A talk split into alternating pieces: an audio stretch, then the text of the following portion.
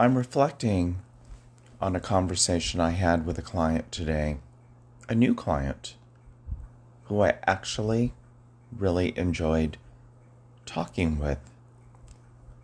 A lot of the things that he was saying was resonating with me.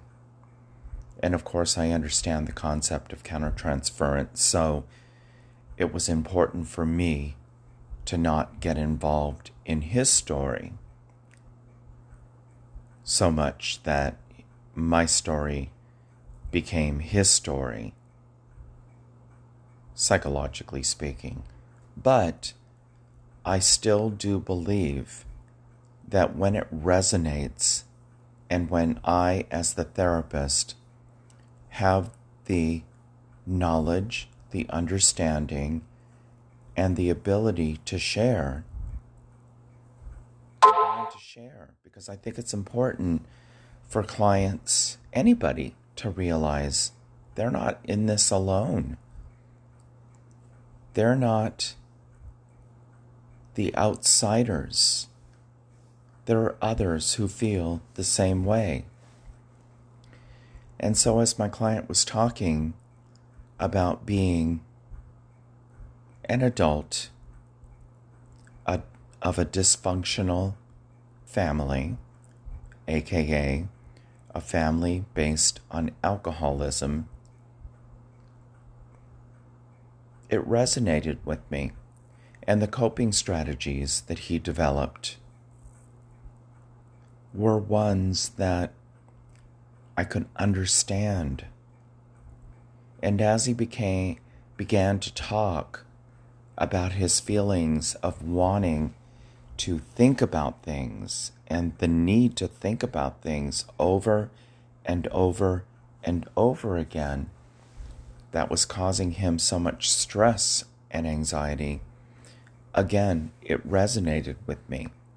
I've told the story about the family joke that when I was a child, if you and your mother didn't have something to worry about, we would wonder if there was something wrong with you. And then later on, to discover that psychologically it was all about anxiety, but anxiety was the product of the root of OCD. For me, and I think it's true of my mother. You know, there are obsessions and there are compulsions. My nephew suffers from the same thing.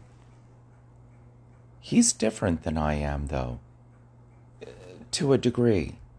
He's got his obsessions, but he's also got his compulsions.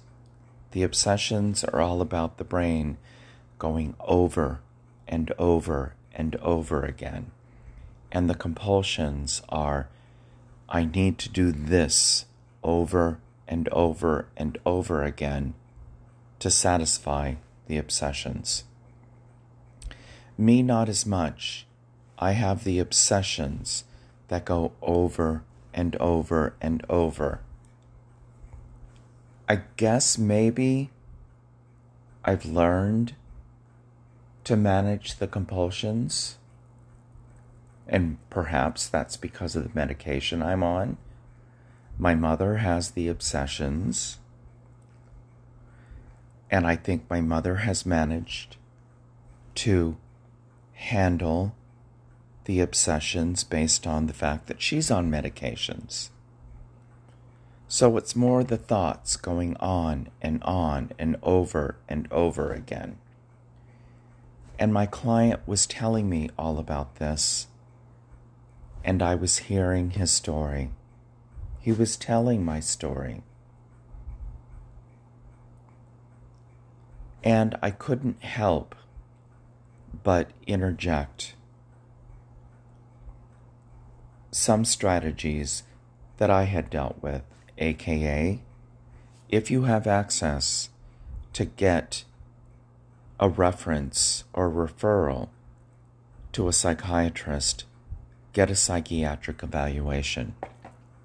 It doesn't hurt You're just listening to what somebody else has to say, and you're listening to their recommendation. And they may recommend medication. And if somebody, you or somebody else, is adverse to taking medication, that's okay. That's your personal decision. But realize that medication helps. I often told my clients when they would come in and they were off their meds or they were high, we can't do therapy today because you're not in a position to process the information that we're going to discuss.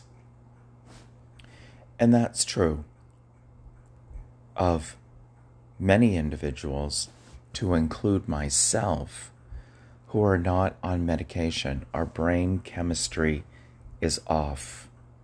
And if, if it's off enough so that we're not able to process the positive information that's coming in through talk therapy, then we're not getting the benefit of therapy.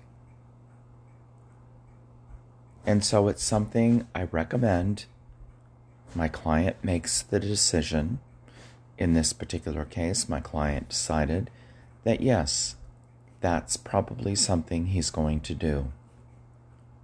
Because he did realize that these thoughts keep going round and round in his brain.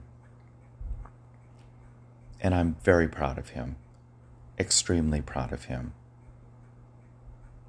But what I don't understand is why I started this podcast in the first place. So, as I do periodically, let me take a pause, let me listen to the first part of the podcast, and then I will carry on and deliver the message that I originally intended to deliver. Hold on. I guess I was on track with what I was talking about. I resonated with a client, and a client resonated with me. In the bigger scheme of things, that's what we need to do with anybody everybody with whom we come into contact. I did listen to the beginning of it and I said, I actually did enjoy talking with this particular client. I enjoy talking with all my clients. And I think I said that because this client really did hit home with the way that I feel. And it made me feel like I can make a difference in this person's life just by understanding where they're coming from. But let's take that a step forward.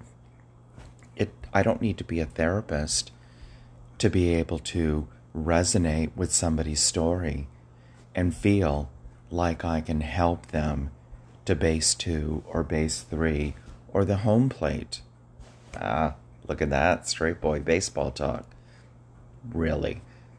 But you know what I'm talking about any of us, all of us, if we listen to hear, we're in a position to help anybody who comes to us with a concern, whatever it may be. Because as I've said in podcasts before, so many people are listening to respond. And that means the words are coming in, but I've already got my response. And it really doesn't mean anything necessarily to what you're saying. I need to be right. I need to share my wisdom. And I get that. And we all want to be heard. We all want to share our wisdom. But it's a two way street. Gottman said, conflict in a relationship is normal. Conflict management in a relationship is healthy. And one of the ways that we manage conflict is each of us in the relationship listens to hear, and then it flips, and then we get our opportunity for the other to listen so that we can be heard. I challenge people to look up Gottman and discover his theory. It really is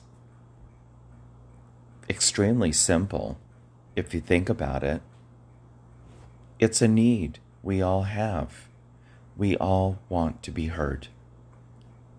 And the only way we all can be heard is if each of us listens to the other individual. And we may not always hear the exact thing that somebody else is saying, but if we're able to say, This is what I heard you say, then at least the other individual realizes, Oh, you're listening to me, you're hearing me. Let me clarify it with, Thank you so much for that let me just say a little bit more about that. And it's not just them on us. We have the right to be us on them. I guess that's where I wanted to end up in this podcast. It's all about listening, hearing, learning, communicating. Harold and Maude, Maude said it well. It's the cosmic dance.